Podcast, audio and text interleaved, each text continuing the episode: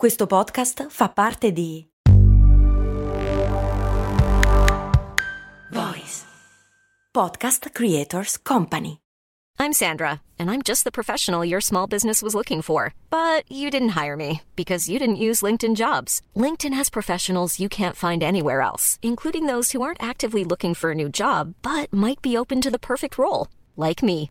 In a given month, over 70% of LinkedIn users don't visit other leading job sites. So if you're not looking on LinkedIn, you'll miss out on great candidates like Sandra. Start hiring professionals like a professional. Post your free job on linkedin.com/people today.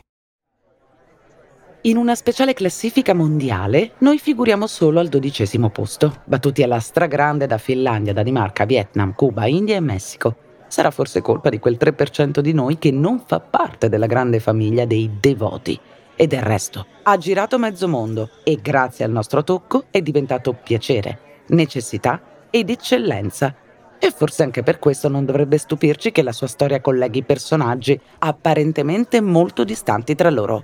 Ad esempio, cosa hanno in comune Pippo Baudo, Nino Manfredi, George Clooney e che ne so, Dustin Hoffman? Intanto che ci pensate, gradite una storia? Fai buon viaggio, eh? E mandaci una cartolina. Una cartolina, uno scatto da un luogo lontano, un pensiero prezioso, un sorriso dentro la cassetta della posta. Ve la ricordate? Una semplice cartolina. E le mie ve le voglio inviare per raccontare di storie che parlano di eccellenza, sregolatezza, genio, scommesse, grandi avventure di uomini e donne italiani indimenticabili, che chissà come però abbiamo dimenticato.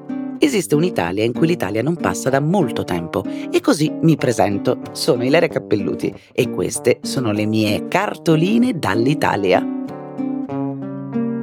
La cartolina di oggi vi arriva da Venezia, Torino, Omegna e parla della bevanda del diavolo.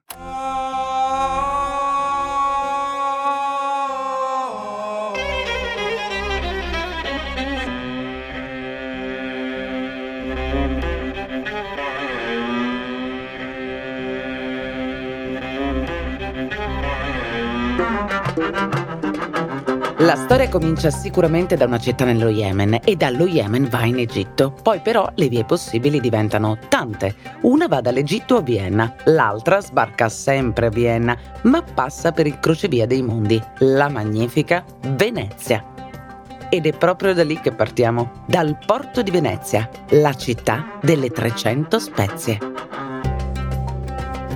È il 1580 e con una bizzarria che visto l'anno non è poi così bizzarra, il botanico, alchimista, importatore e arguto Prospero Alpini si fa speziale e riporta da un viaggio in Egitto una baccadura scoperta sotto le piramidi che gli astemi arabi bevono al posto del vino. La descrive nel suo trattato di botanica sulle erbe egizie e in breve tempo ne fa medicina, richiesta e costosa.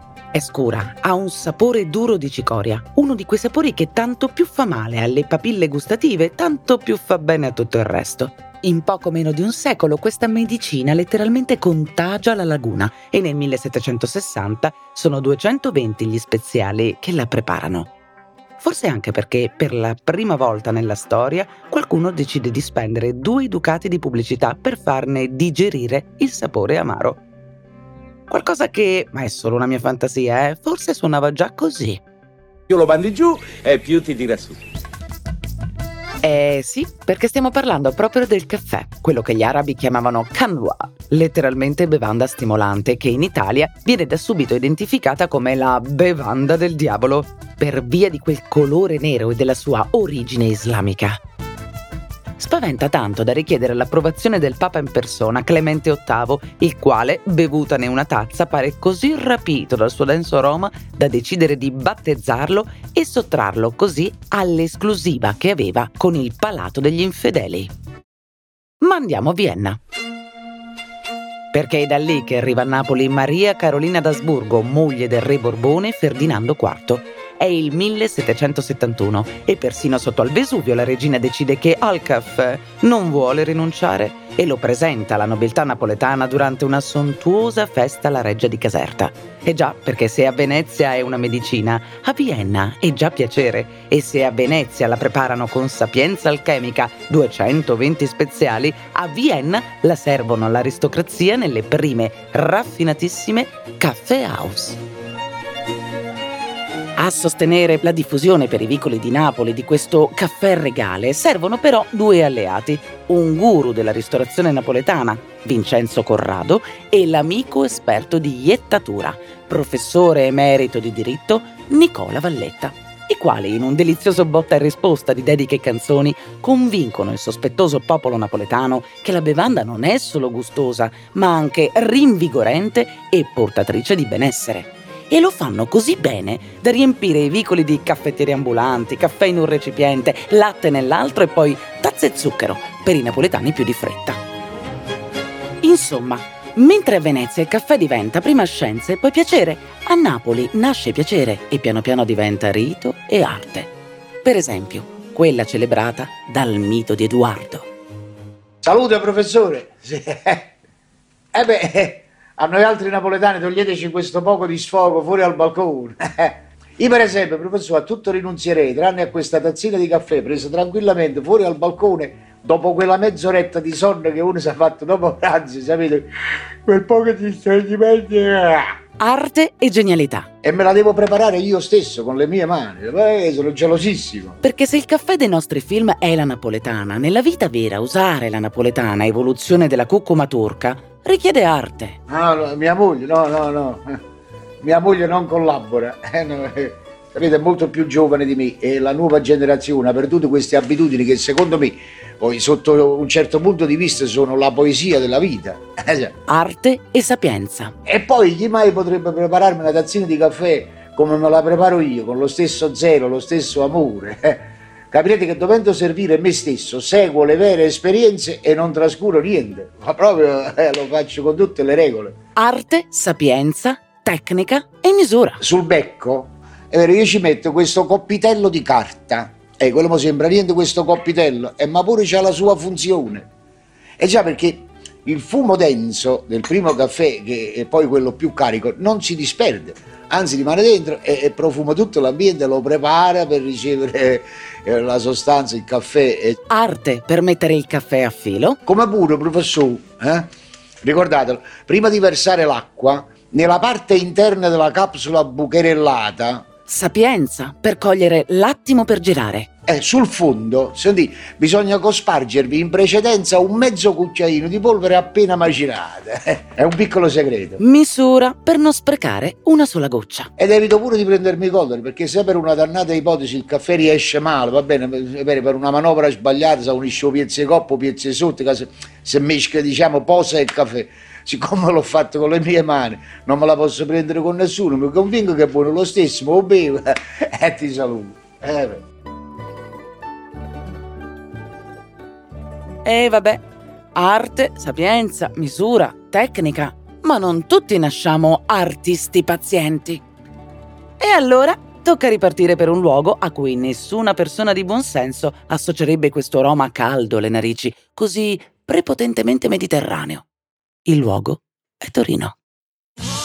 Da ogni euro, se acquisti Dyson V15 Detect Submarine o Dyson Gen 5 e restituisci il tuo aspirapolvere usato funzionante, puoi avere un rimborso fino a 150 euro, perché ogni euro batte forte sempre. Fino al 19 maggio. Termini e condizioni su euro.it.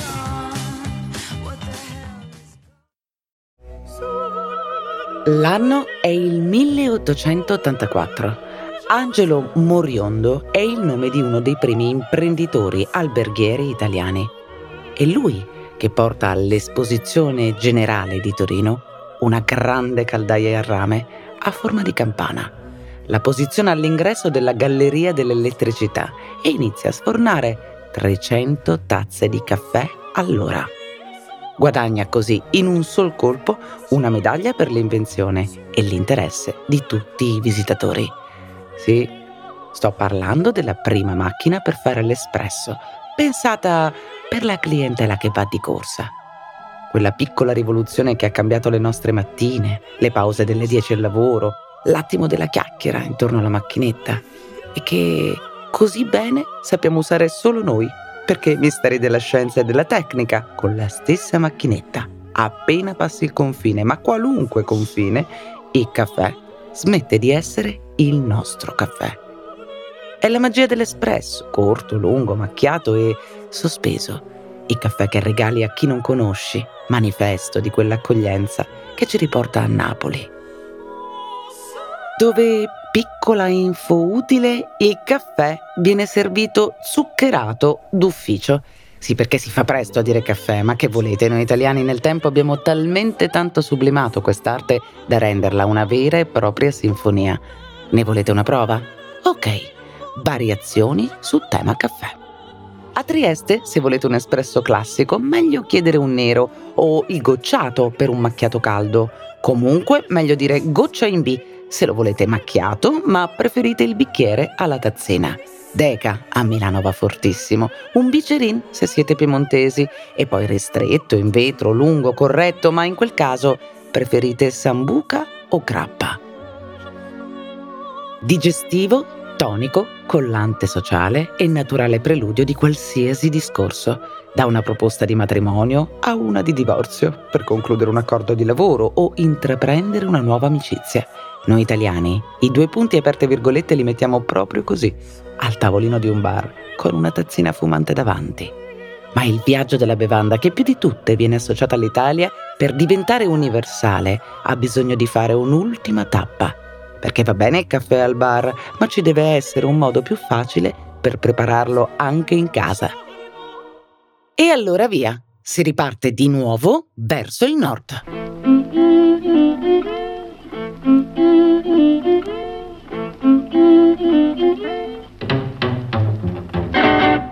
Questa volta siamo a Omegna, sul lago d'Orta. Immaginiamola così, un uomo che adora il caffè, ma sacramenta ogni volta che si mette lì con la sua napoletana. Chiamiamolo mm, Alfonso.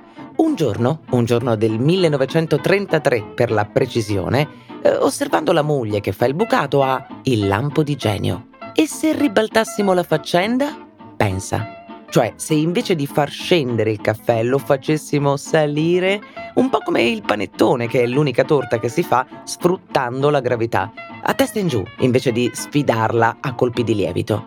Ma cosa vede esattamente Alfonso? Beh, vede che per lavare i panni la moglie usa una macchina composta da un mastello dove si mette bucato e detersivo e una caldaia sotto il mastello. Quando l'acqua bolle, sale attraverso un tubo fino al mastello sciogliendo il detersivo. Ragazzi, ma questa è la moca? No, magari non dice esattamente così perché la moca Alfonso la sta iniziando a immaginare proprio in questo momento. E la poesia del nome deriva da una città dello Yemen sopra cui passa persino la mongolfiera del Giro del Mondo in 80 giorni. Moca, appunto, da cui tutto ha inizio. Il signor Alfonso di cognome fa Bialetti e si presenta al suo pubblico come l'omino coi baffi che spiega il funzionamento delle cose nell'ultimo appuntamento televisivo serale concesso ai bambini prima di andare a dormire. Il carosello. Sembra facile, sembra facile. Anche farci un buon caffè sembra facile, ma non basta avere del buon caffè ben macinato, dell'acqua e il fuoco. Eh no, no, no, no, ci vuole anche esperienza, cura e una buona caffettiera. La caffettiera Mocha Express. Caffettiera Mocha Express in 5 misure diverse. Caffettiera Mocha Express, un espresso meglio che al bar. E potere della pubblicità, in men che non si dica, milioni di esemplari vengono venduti in ogni angolo del mondo. Un'arte alla portata di tutti, sui fornelli di tutti, tutte le mattine. E se passate dal MoMA di New York potete vederla bella come un'opera d'arte, la sua mocha. Effettivamente, come per gli speziali a Venezia, la pubblicità e il caffè sono sempre andati d'accordo. E qui non possiamo proprio fare a meno di fare una breve carrellata dei volti con i quali abbiamo idealmente bevuto più di un caffè. La sola Lavazza, nel carosello, dopo Carmen Site Caballero, chiama a raccolta alcune delle maggiori eccellenze teatrali e cinematografiche d'Italia, Nino Manfredi, Monica Vitti, Roberto Garrone, Luciano Pavarotti e dall'Olimpo delle eccellenze italiane il passo è breve e conduce direttamente in paradiso, assieme alla simpatia di Paolo Bonolis e Luca Laurenti. Per tutta risposta non stupisce che la Segafredo si sposti all'inferno in compagnia del dissacrante Renzo Arbore. Illy persegue la via del bel canto e chiama Buccelli e per tutta risposta Mr. Verniano convoca Dustin Hoffman che proprio non riesce a imparare a far bene il caffè all'italiana. E se un naufrago Gigi Proietti porta sulla cresta dell'onda il caffè Kimbo, beh, tocca al sorriso ironico di George Clooney fare la fortuna di Nespresso. Insomma, ora forse è un po' più chiaro cosa hanno in comune tutti questi nomi e volti. Semplice, il caffè. Ma sia chiaro, il caffè italiano. Il caffè davvero speciale. Il caffè è un piacere, se non è buono che piacere è. Palazzo. Più lo bandi giù e più ti tira su. Maestro, signor Vegnano, tu insegni a me il caffè italiano. Oh, ma casomai sarò io che gli dico, non ci lasceremo mai. Ah, ma così? Come che drammatico. Ah sì, sì, ci prendiamo il caffè. Mm? Sarà un bel film. E chi se lo dimentica questo caffè? E allora non ci lasceremo mai. Lavazza, perché il caffè è un piacere. Venezia, Torino o Migna. Un viaggio lungo tutta l'Italia, quello del caffè, che ha un luogo di lezione in cui fermarsi. Perché alla fine, quando si parla di caffè, in Italia, sempre per Napoli bisogna ricordarsi di passare la buona? Buona, lo so. Non è No, che ho buonissimo. corso. Buona, secondo Sì, voi? sì, buona. Funziona? Apposta così. Ma non la, non la rifacciamo? No, no, Andiamoci a piano, un bello caffè. Eh vai, ah. Eh, Oh, vai. Sì, Oh, però aspettate, amaro, eh. aspettate un attimo. Sì, però tu quando lo pigli amaro? Ma No, fammi capire una cosa, ma tu quando lo ragazzi, pigli amaro? raga, Cioè, uh, lo giri lo stesso? No, no, che cazzo? Aspettate un attimo. Greetings from Italy. Cartoline dall'Italia. Volenti o nolenti, firmano con noi questa cartolina Franco Liberati e Organico Ridotto, Vivaldi, Offenbach, Dilib, Django Reinhardt, Stefan Grappelli, Puccini e in voce gli attori Nino Manfredi, Monica Vitti, George Clooney, Dustin Hoffman. Uno speciale ringraziamento e saluto agli amici e colleghi radiofonici napoletani, in particolar modo ad Alfio Battaglia e Giovanni Imperatore. Avete ascoltato Cartoline dall'Italia, un podcast voice original di Ilaria Cappelluti. Testi Ilaria Cappelluti, Francesco Marchi. Sound design Alessio Beli. Musiche originali Franco Liberati. Illustrazioni Valentina Pastorino. Media partner Eccellenza Italiana. Produzione Voice.fm. Uno speciale ringraziamento per la collaborazione al testo a Carlo Turati.